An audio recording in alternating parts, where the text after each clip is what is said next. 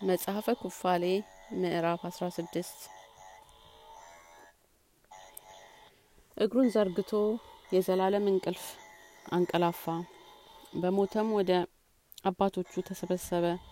በዚያም ሁሉ ያዕቆብ በአጠገቡ ተኝቶ ነበረ። የአባቱም አባት አብርሃምም እንደ ሞተ አላወቀም ነበረ። ያዕቆብም ከእንቅልፉ ነቃ። እንሆ አብርሃምም ቀዘቀዘ እንደ በረደም ሆነ። እርሱም አባ አባ አለ። የመለሰለትም ቃል አልነበረም። አብርሃምም እንደ ሞተ አወቀ ካጠገቡም ተነስቶ ፈጥኖ ሄደ። ለእናቱም ለርብቃም ነገራት። ርብቃም በሌሊት ወደ ይስሐቅ ሄዳ ነገረችው። በአንድነትም ሄዱ። ያዕቆብም ከእነርሱ ጋር ነበረ። በእጁም መብራት ይዞ ነበር። በሄዱም ጊዜ አብርሃምን ሬሳውን ተጋድሞ አገኙት። ይስሐቅም በአባቱ ፊት ወድቆ አለቀሰ። ሳመውም። በአብርሃምም ቤት ጩኸት ተሰማ ልጁ እስማኤልም ተነስቶ ወደ አባቱ ወደ አብርሃም ሄደ። ለአባቱ ለአብርሃምም አለቀሰለት። እርሱም የአብርሃም ቤት ቤተሰብ ሁሉ ትልቅ ለቅሶን አለቀሱ። ልጆቹ ይስሐቅና የእስማኤልም ደርብ ባለበት ዋሻ በሚስቱ በሳራ አጠገብ ቀበሩት። ቤተሰቦቹም ሁሉ አርባ ቀን አለቀሱለት። ይስሐቅና የእስማኤልም ልጆቻቸው ሁሉ የኬጥሩም ልጆች በቦታቸውም አለቀሱለት የአብርሃም ለቅሶ ሀዘኑም ተፈጸመ እርሱም ሶስት ኢዮቤልዩና አራት ሱባኤ ኖረ። ይኸውም የመቶ ሰባት አምስት አመት ነው። በህይወት የኖረበት ዘመን ተፈጸመ። አረጀ ዘመኑንም ፈጸመ። የቀድሞ ሰዎችም በህይወት የሚኖርበት ዘመናቸው አስራ ዘጠኝ ኢዮቤልዩዎች ነበሩ።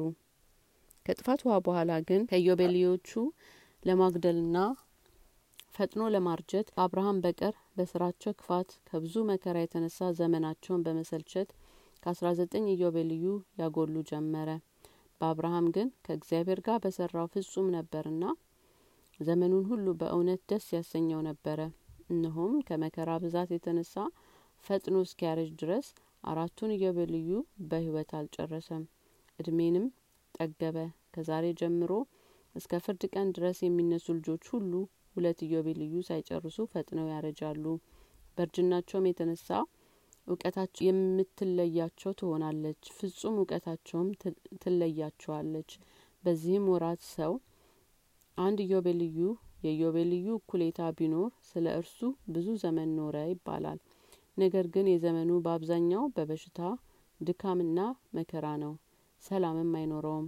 በመቅስፈት ላይ መቅሰፍት በቁስል ላይ ቁስል በመከራ ላይ መከራ በክፋት ምስክርነት ላይ ክፉ ምስክርነት በበሽታ ላይ በሽታ ይሆናል።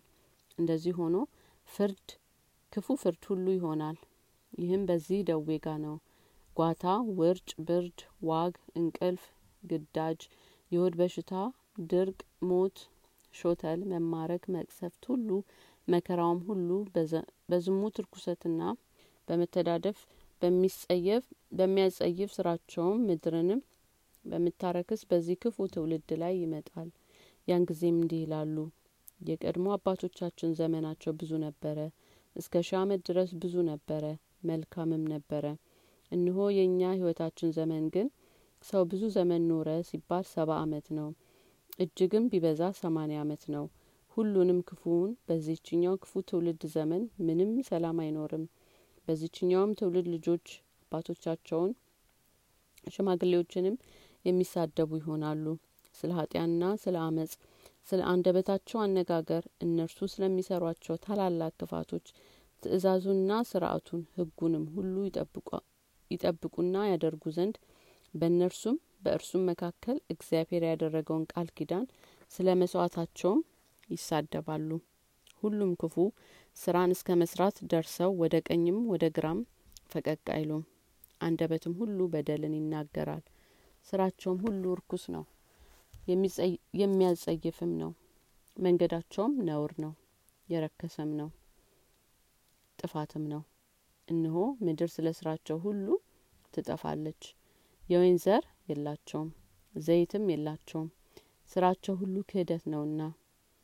አራዊት እንስሳት ወፎችና የባህር አሶች ሁሉ ከሰው የልጆች አስቀድመው ሁሉ በአንድነት ይጠፋሉ እነዚህ ከእነዚህ ጋር ወጣቶች ከሽማግሌዎች ጋር ሽማግሌዎች ከወጣቶችም ጋር ድሀ ከባለጸጋ ጋር ታናሹም ከታላቁ ጋር ጦም አዳሪውም ከዳኛው ጋር ስለ ህግና ስለ ቃል ኪዳን ይጣላሉ።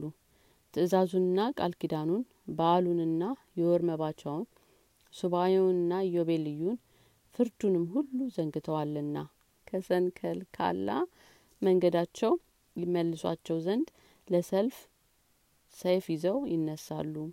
ህግን የሚጠብቁ ግን ብዙ ደም በምድር ላይ እስኪፈስ ድረስ አይመለሱም።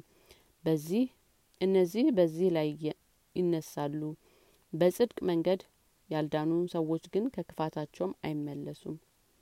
እያንዳንዱ በቅድሚያ ለመበልጸግ የባልንጀሪያውን ገንዘብ ሁሉ ይወስድ ዘንድ ይነሳልና። በታላቅ ስምም ይጣራሉ። ነገር ግን በእውነት አይደለም በጽድቅ አይደለም። በርኩሰታቸውና በጥፋታቸው በኖራቸውም ቅድስተ ቅዱሳን ያረክሳሉ። በዚችኛውም ትውልድ ስራ እግዚአብሔር ጽኑ መቅሰፍት ይሆናል።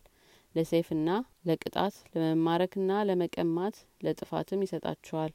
በእነርሱ ላይ ምህረትና ይቅርታ የሌላቸውን የአህዛብ ወገኖች ያስነሳባቸዋል። ከሰው ልጆች ሁሉ የከፉ ዘንድ ክፉዎችና ኃይለኞች ናቸውና ለሽማግሌዎችንም ቢሆን ለህጻንም ቢሆን ለማንም ለማንም ፊት አይደሉም። በእስራኤልም ላይ ክርክርን በያዕቆብም ላይ በደልን ያደርጋሉ። ብዙ ደምም በምድር ላይ ያፈሳሉ። የሚሰበስቡም የለም የሚቀርብም የለም። በዚያም ወራት ጮኸው ይጣራሉ። ከኃጢአተኞች ከአሕዛብ እጅ ይድኑ ዘንድ ይጸልያሉ።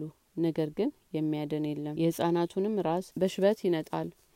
የሶስት ሱባኤም ህጻን መቶ ዘመን አንድ ሆነው ሽማግሌ ሆኖ ይታያል። ቁመታቸው በመከራና በጭንቀት ይጐብጣል በእነዚህም ወራቶች ልጆች ህጉን ለመመርመር ስርአቱንም ለመፈለግ ወደ እውነት መንገድም ለመመለስ ይጀምራሉ። ቀኖችም ይበዙና ይረዝሙ ጀመር። የሰው ልጆችም ከትውልድ ወደ ትውልድ ይበዙ ጀመረ። ቀናቸውም ወደ ሺህ አመት እስኪቀርብ ድረስ ከብዙ ቀናትም እስከ ብዙ አመታት እስኪቀርብ ቀን ከቀን ይበዛ ጀመር። ሽማግሌ የለም እድሜንም የሚጠግብ የለም። ሁሉም ህጻናትና ልጆች ይሆናሉና ሁሉም ዘመናቸውን ይፈጽማሉ በሰላምና በደስታም ይኖራሉ። ባላጋራ አይኖርም ዘመኖቻቸው ሁሉ የበረከትና የፈውስ ዘመኖች ይሆናሉና የሚያጠፋም ክፉ አይኖርም። ያን ጊዜ እግዚአብሔር ባሪያዎቹን ያድናል ይነሳሉም በአለምም ብዙ ሰላምን ያያሉ። ጠላቶቻቸውንም አስወጥተው ይሰዳሉ። ጻድቃንንም አይተው ያመሰግናሉ። እስከ ዘላለም ድረስ ፈጽሞ ደስ ይላቸዋል። ለጠላቶቻቸውም የተደረገውን ፍርድ ሁሉና መርገማቸውን ሁሉ ያያሉ። አጥንቶቻቸውም በምድር ያርፋሉ። ነፍሳቸውን በደስታ ያበዛሉ። ፍርድን የሚያደርግ እግዚአብሔርም እንዳለ ያውቃሉ። ለሚወዱትን ሁሉ በመቶዎች በሺዎች ለሚቆጠሩ ዘመን ይቅርታን ያደርጋሉ። ሙሴ ሆይ አንተም ይህን ነገር ጻፍ። እንዲህ ተብሎ የተጻፈ ነውና ለዘላለምም ትውልድም ስርአትም ሊሆን በሰማይ ጽላት ይጻፋሉ